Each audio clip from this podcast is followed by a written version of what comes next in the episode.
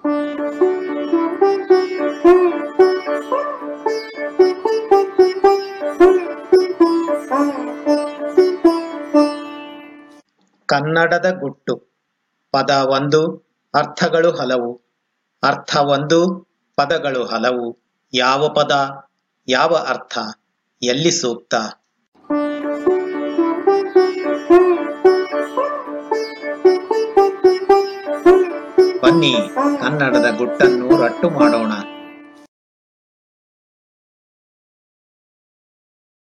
ನಾಡಹಬ್ಬ. ಸಮಸ್ತ ಕನ್ನಡಿಗರಿಗೂ ರಾಜ್ಯೋತ್ಸವದ ಶುಭಾಶಯಗಳು. ದೀಪಾವಳಿಯ ಶುಭಾಶಯಗಳು, ದಸರೆಯ ಶುಭಾಶಯಗಳು, ವಿಜಯದಶಮಿಯ ಶುಭಾಶಯಗಳು, ಬನ್ನಿ ಹಬ್ಬದ ಶುಭಾಶಯಗಳು, ಬೊಂಬೆ ಹಬ್ಬದ ಶುಭಾಶಯಗಳು. ಮೇಲಾಗಿ ಪ್ರಸ್ತುತ ವಿಷಯವಾದ ನಾಡ ಹಬ್ಬದ ಶುಭಾಶಯಗಳು. ರಾಜ್ಯೋತ್ಸವ, ದೀಪಾವಳಿ, ದಸರೆ ಎಲ್ಲರಿಗೂ ಗೊತ್ತು. ಈ ನಾಡ ಹಬ್ಬ ಎಲ್ಲಿಂದ ಬಂತು? ಕನ್ನಡದಿಂದ ಕರ್ನಾಟಕ. ಒಂದು ಕಾಲದಲ್ಲಿ ಕಾವೇರಿಯಿಂದ ಗೋದಾವರಿಯವರೆಗೂ ವಿಸ್ತರಿಸಿಕೊಂಡು ಚಾಲುಕ್ಯ ಹೊಯ್ಸಳ ವಿಜಯನಗರ ಸಾಮ್ರಾಜ್ಯಗಳಿಗೆ ತವರಾಗಿದ್ದ ಕನ್ನಡ ನಾಡು ಅರವತ್ತೈದು ವರ್ಷಗಳ ಹಿಂದೆ ಅಷ್ಟೇ ತುಂಡು ತುಂಡಾಗಿತ್ತು.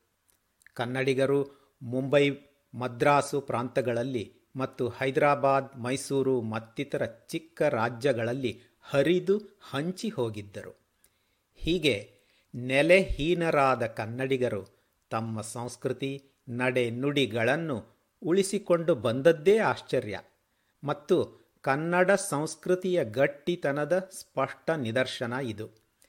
ಮುಂದೆ ಒಂದು ದಿನ ನಾವೆಲ್ಲ ಒಂದೇ ನಾಡಿನಲ್ಲಿ ಒಂದಾಗಿ ಬಾಳುತ್ತೇವೆ ಎನ್ನುವ ಅವರ ಎದೆಯಾಳದ ಆಸೆಯ ಕಿಡಿ ಎಂದೂ ಆರಿರಲಿಲ್ಲ.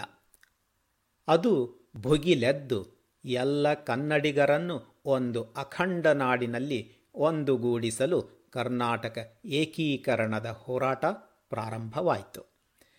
ಕರ್ನಾಟಕ ಏಕೀಕರಣ ಹೋರಾಟ ಸುಲಭವಾಗಿರಲಿಲ್ಲ. ಈ ಹೋರಾಟದ ಮುಂದಾಳು ಆಲೂರು ವೆಂಕಟರಾಯರು.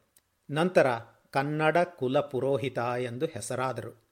ಕನ್ನಡ ನುಡಿಯ ಉಳಿವಿಗಾಗಿ ಧಾರವಾಡದಲ್ಲಿ ರಾಹ ದೇಶಪಾಂಡೆ ಹುಟ್ಟುಹಾಕಿದ ಕರ್ನಾಟಕ ವಿದ್ಯಾವರ್ಧಕ ಸಂಘ ಹೋರಾಟಕ್ಕೆ ಮುಂದಾಯಿತು. ಇದರಿಂದ ಸ್ಫೂರ್ತಿಗೊಂಡು ಕನ್ನಡ ಸಾಹಿತ್ಯ ಪರಿಷತ್ತು, ಶಿವಮೊಗ್ಗೆಯ ಕನ್ನಡ ಸಂಘ ಮತ್ತಿತರ ಸಂಸ್ಥೆಗಳು ಹುಟ್ಟಿಕೊಂಡವು. ಬಾಸೆಲ್ ಮಿಷನ್ನಿನ ರೆವರನ್ ಜಿಗ್ಲರ್ ರೆವರನ್ ಕಿಟೆಲ್ ಅಂಥವರೂ ಈ ಹೋರಾಟದಲ್ಲಿ ಭಾಗವಹಿಸಿದರು. ಕನ್ನಡಿಗರ ಕೊರಳಾಗಿ ಹುಯಿಲ್ಗೋಳ್ ನಾರಾಯಣರಾವ್, ಉದಯವಾಗಲಿ ನಮ್ಮ ಚಲುವ ಕನ್ನಡ ನಾಡು ಎಂದು ದನಿ ಕೊಟ್ಟರು. ಕಾಳಿಂಗರಾಯರು ಅದನ್ನು ತಮ್ಮ ಕಂಚಿನ ಕಂಠದಲ್ಲಿ ಹಾಡಿದರು. ಹತ್ತೊಂಬತ್ತು ನೂರ ಐವತ್ತಾರು ನವೆಂಬರ್ ಒಂದರಂದು ಕನ್ನಡಿಗರ ಆಸೆಯ ಕೂಸಾಗಿ ಅಖಂಡ ನಾಡಾಗಿ ಕರ್ನಾಟಕ ರಾಜ್ಯ ಹುಟ್ಟಿತು.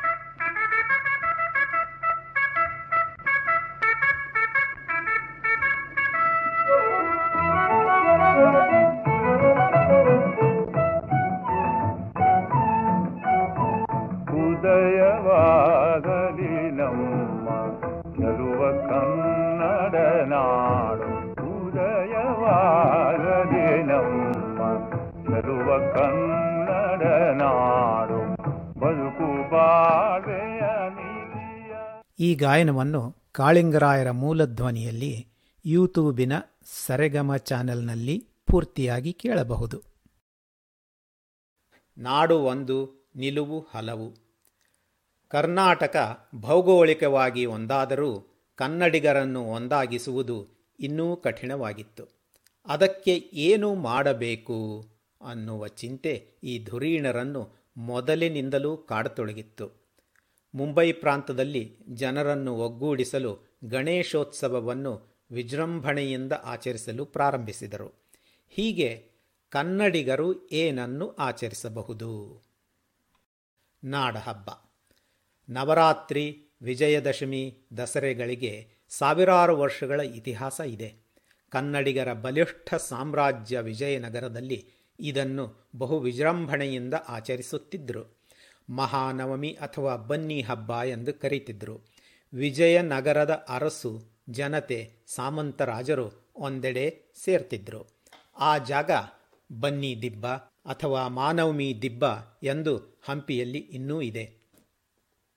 ಒಬ್ಬರಿಗೊಬ್ಬರು ಬನ್ನಿ ಕೊಡುತ್ತಾ, ಬನ್ನಿ ತಗೊಂಡು ಚೆನ್ನಾಗಿರಿ ಎಂದು ಒಗ್ಗಟ್ಟು ಪ್ರದರ್ಶಿಸುವ ಆಚರಣೆ ರಾಜ್ಯದ ತುಂಬ ನಡೀತಾ ಇತ್ತು. ಇದೇ ಮಾದರಿಯಲ್ಲಿ ಮೈಸೂರು ದಸರೆ ಮತ್ತು ಮೆರವಣಿಗೆ ಪ್ರಾರಂಭ ಆಗಿತ್ತು. ಕರ್ನಾಟಕ ಹುಟ್ಟುವ ಮುಂಚೆಯೇ ಧಾರವಾಡದಲ್ಲಿ ಬೇಂದ್ರೆ ಸ್ಥಾಪಿಸಿದ ಗೆಳೆಯರ ಗುಂಪು ಎಂದು ಒಂದು ಸಾಹಿತಿಗಳ ಬಳಗ ಇತ್ತು. ಅದರಲ್ಲಿ ಜಿ ಬಿ ಜೋಶಿ, ಬೆಟಗೇರಿ ಕೃಷ್ಣ ಶರ್ಮಾ ಮುಂತಾದ ಸಾಹಿತಿಗಳು ಸೇರಿದ್ದರು. ನಾಡ ಹಬ್ಬ ಎನ್ನುವ ಪದ ಹುಟ್ಟಿದ್ದು ಈ ಗೆಳೆಯರ ಗುಂಪಿನಲ್ಲಿ. ಧಾರವಾಡದ ವಿದ್ಯಾವರಣ. ವೈಯಕ್ತಿಕವಾಗಿ ಹೇಳುವುದಾದರೆ, ನಾನು ಬೆಳೆದದ್ದು ಧಾರವಾಡದಲ್ಲಿ, ಓದಿದ್ದು ಬಾಸಲ್ ಮಿಷನ್ ಹೈಸ್ಕೂಲ್ ಮತ್ತು ಕಿಟಲ್ ಕಾಲೇಜುಗಳಲ್ಲಿ. ನಮ್ಮ ಮನೆ ಹಿಂದೆ ಬೆಟಗೇರಿ ಕೃಷ್ಣ ಶರ್ಮರ ಮನೆ, ಸಾಯಂಕಾಲ ನಡೆದುಕೊಂಡು ಹೋಗ್ತಿದ್ದದ್ದು ಸಾಧನಕೇರಿಗೆ, ಅಲ್ಲಿ ಬೇಂದ್ರೆ ಮನೆ. ಮರಿದುಂಬಿಯಾಗಿ ಮೇಣ್, ಕೋಗಿಲೆಯಾಗಿ ಪುಟ್ಟುವುದು ನಂದನದೊಳ್, ಬನವಾಸಿ ದೇಶದೊಳ್ ಎಂದು ಆದಿಕವಿ ಪಂಪ ಹೇಳಿದ್ದಾನೆ. ಇಂತಹ ನಾಡಿನಲ್ಲಿ ಹುಟ್ಟಿ ಧಾರವಾಡದ ವಿದ್ಯಾವರಣದಲ್ಲಿ ಬೆಳೆದದ್ದು ನನ್ನ ಭಾಗ್ಯ. ಇಂಥದ್ದನ್ನೆಲ್ಲ ನೆನಪಿಸಿಕೊಂಡ್ರ ಯಾರಿಗೇ ಆಗಲಿ ಕನ್ನಡದ ಪ್ರೀತಿ ಒಮ್ಮೆಲೆ ಉಕ್ಕಿ ಬರ್ತದ. ಬನ್ನಿ ಬನ್ನಿ. ಒಳಿತದ್ದನ್ನೆಲ್ಲ ತಮ್ಮದಾಗಿಸಿಕೊಳ್ಳುವುದು ಕನ್ನಡಿಗರ ಜಾಯಮಾನ. ಇಂದು ಕರ್ನಾಟಕ ಅಭಿವೃದ್ಧಿಗೊಂಡಿರುವ ರಾಜ್ಯ. ಬೇರೆ ಕಡೆಯಿಂದ ಜನರು ಹೆಚ್ಚು ಹೆಚ್ಚಾಗಿ ವಲಸೆ ಬರ್ತಾ ಇದ್ದಾರೆ. ಅವರೆಲ್ಲ ಕನ್ನಡಿಗರು ಆಗಲಿ ಎಂದು ಆಶಿಸೋಣ. ನೋಡಿ, ನಾವು ಆಚರಿಸುವುದು ನಾಡಹಬ್ಬ. ಅದೇ ಬನ್ನಿ ಹಬ್ಬ. ಆದ್ದರಿಂದ ನಾವು ಎಲ್ಲರಿಗೂ ಹೇಳುವುದು ಬನ್ನಿ ಬನ್ನಿ ಅಂತ. ಕನ್ನಡ ನಾಡಿನಲ್ಲಿ ಬೆಳೆಯುವುದು ಬನ್ನಿ ಮರ ಮಾತ್ರ.